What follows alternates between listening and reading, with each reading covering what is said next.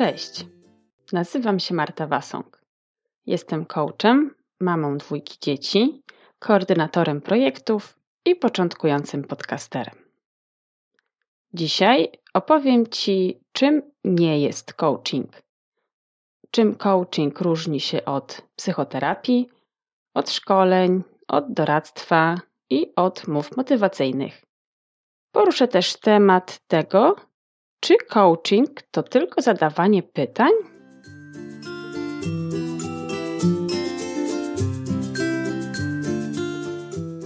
Zacznę od tego, jakie są podobieństwa między coachingiem a psychoterapią. Pierwsze, co przychodzi mi do głowy, to to, że zarówno coach, jak i psychoterapeuta bardzo uważnie słuchają klienta. Celem zarówno coachingu, jak i psychoterapii jest rozwój osobisty klienta i wzrost jakości jego życia. Coachowie korzystają w pewnym zakresie z wiedzy o psychice, też z wiedzy z psychologii i z tak zwanej neuronauki, czyli wiedzy o tym, jak działa mózg. Na przykład, żeby klient, klientka lepiej zrozumiała, dlaczego do tej pory, choć bardzo, bardzo chciała zmienić na przykład swoje nawyki żywieniowe, nie mogła tego zrobić, po prostu jej się to nie udawało.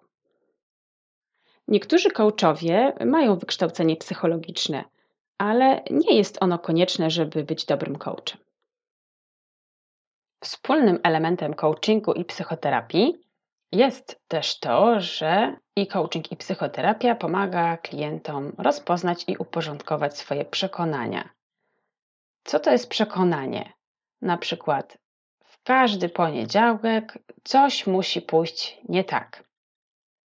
Nie jest to fakt, jest to przekonanie, bo ktoś inny na przykład może mieć przekonanie, lubię poniedziałki. Albo ktoś inny może mieć przekonanie, nie ma znaczenia, jaki jest dzień tygodnia, i tak wszystko zawsze idzie źle. To są przekonania. A fakt to jest to, że na przykład dzisiaj jest poniedziałek. A wracając do coachingu, to w coachingu pomagam klientkom rozpoznać przekonania, zauważyć je i wybrać te, które klientkę wspierają, a porzucić czy zmienić te, które ją ograniczają.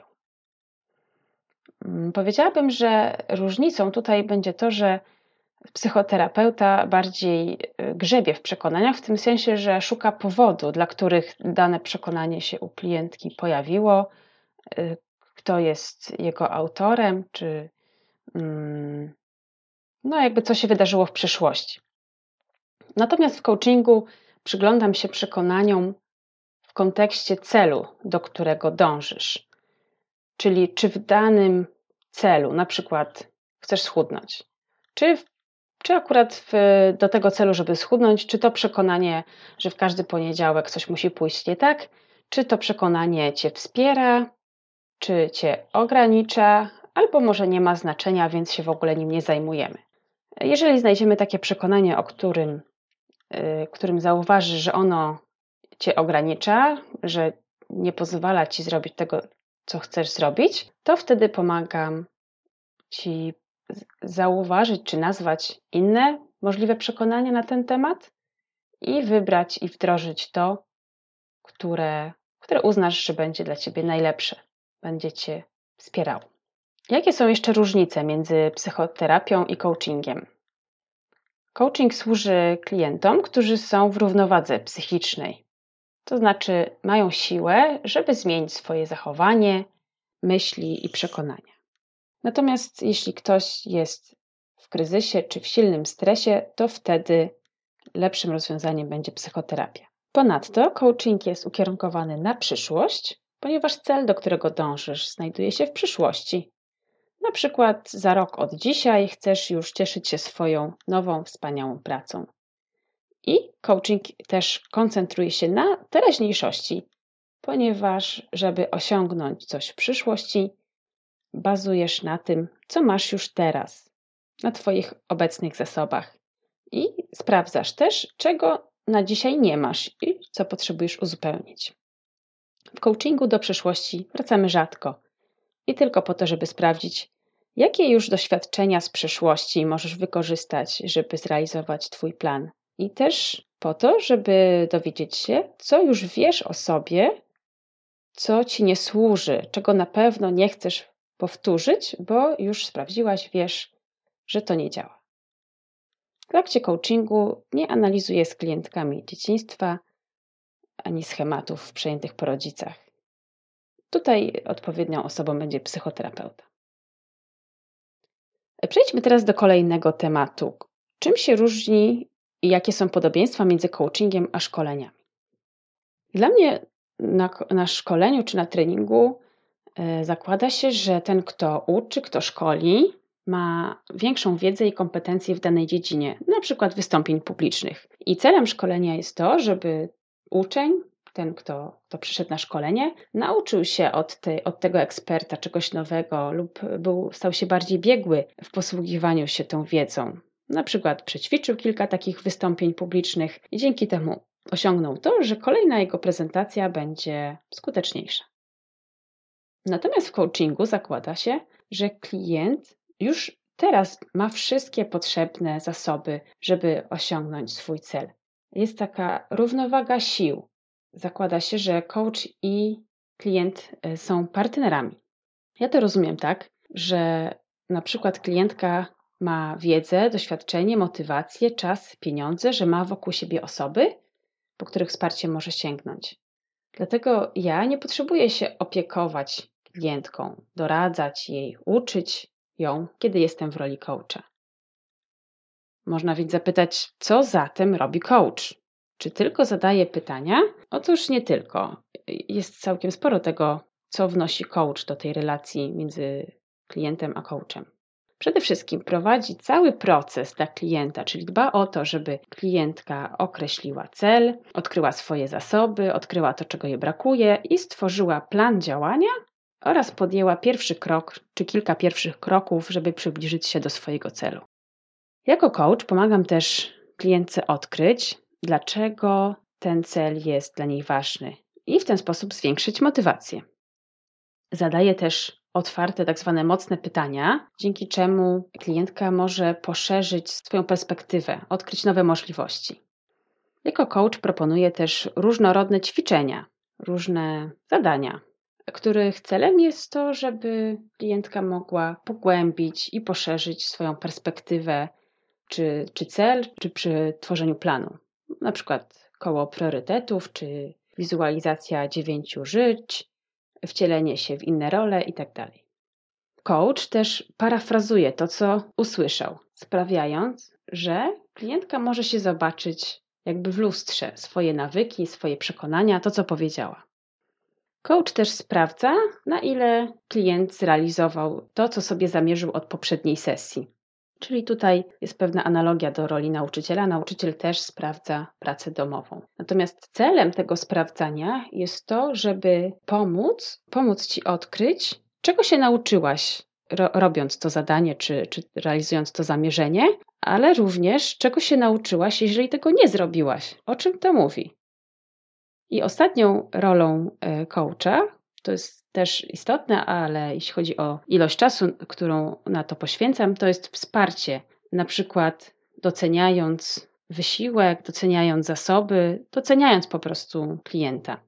I a propos wspierania, to też chciałabym powiedzieć, że w metodzie CoachWise, zgodnie z którą pracuję, przyjmuje się, że do 5% czasu trwania sesji coach może przeznaczyć na dzielenie się swoją wiedzą lub doświadczeniem. Oczywiście tylko wtedy, kiedy to jest potrzebne i tylko wtedy, kiedy klient się na to zgodzi, kiedy tego chce. W mojej dotychczasowej pracy najczęściej zdarzało mi się przekazywać moją wiedzę na temat neuroplastyczności mózgu i podstaw porozumienia bez przemocy. Zdarza się też, że już przed rozpoczęciem pracy coachingowej klientka określa, w jakich obszarach potrzebuje szkolenia lub mentoringu. Jeśli leży to w zakresie moich kompetencji, mo mogę się wtedy umówić oddzielnie na proces coachingowy i oddzielnie na szkolenia, żeby nie mieszać tych dwóch ról w trakcie. Może też się zdarzyć oczywiście, że klient stwierdzi, że woli jednak szkolenie czy trening, na przykład z wystąpień publicznych, a nie coaching w tym zakresie, ponieważ nie, nie ma doświadczenia, nie ma wiedzy, potrzebuje sobie to uzupełnić. A teraz opowiem o podobieństwach i różnicach między coachingiem a doradztwem. Jak już na pewno się domyślasz, podstawową różnicą między coachingiem a doradztwem jest to, że coach nigdy nie doradza klientowi, nigdy nie podsuwa gotowych rozwiązań. Jako coach zakładam, że klientka sama potrafi z pomocą oczywiście moich pytań wykreować najlepsze dla siebie opcje i wybrać tę, która jest dla niej najlepsza w tym momencie. I na koniec chciałabym jeszcze odnieść się do e, mów motywacyjnych, ponieważ zdarza się, że e, mówcy motywacyjni, motywacyjni e, nazywają się coachami i prezentują no, zazwyczaj gdzieś w mediach społecznościowych, czy na YouTubie, czy w innym miejscu takie nagrania, które nazywają coachingiem, a które w rzeczywistości są przygotowanymi wcześniej mowami motywacyjnymi skierowanymi do szerokiego grona odbiorców. Zdarza się, że e, taki mówca motywacyjny używa podobnych pytań jak w coachingu, takich otwartych, mocnych pytań. E, czym zatem różni się coach od mówcy motywacyjnego? Przede wszystkim coach pracuje indywidualnie, czyli nie przemawia ze sceny, e, nie pracuje z dużą liczbą osób, których nie zna, tylko pracuje indywidualnie, ewentualnie w małej, stałej grupie bezpiecznej, z zaufaniem stałych osób, gdy mówimy o coachingu grupowym.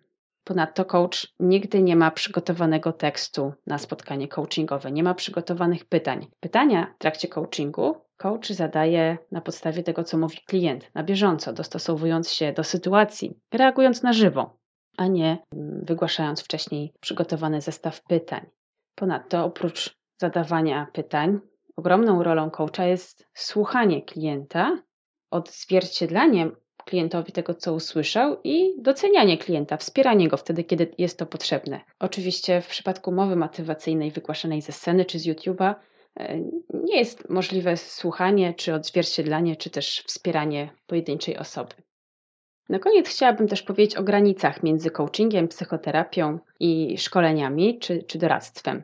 E, że zawsze, gdy ktoś się do mnie zwraca o pomoc, czy, czy pyta o, o możliwość coachingu. Wspólnie rozmawiamy o, o celach, o możliwościach, założeniach, żeby sprawdzić, czy coaching to jest odpowiednie narzędzie dla tej osoby na dany moment i do tego konkretnego celu. Jeśli zauważę, że klientce lepiej posłuży psychoterapia, szkolenie czy doradztwo, to mówię o tym i sugeruję właśnie zwrócenie się do, o pomoc czy o wsparcie do innej osoby. Zdarza się też, że już w trakcie pracy coachingowej okaże się, że coaching jest niewystarczający, że potrzebne są dodatkowo szkolenia czy, czy właśnie psychoterapia. Takie podejście jest jak najbardziej zgodne z kodeksem etycznym International Coach Federation, którym się na co dzień kieruję. To już wszystko, co przygotowałam dla Ciebie na dzisiaj. Dziękuję za wysłuchanie i do usłyszenia niebawem. Trzymaj się.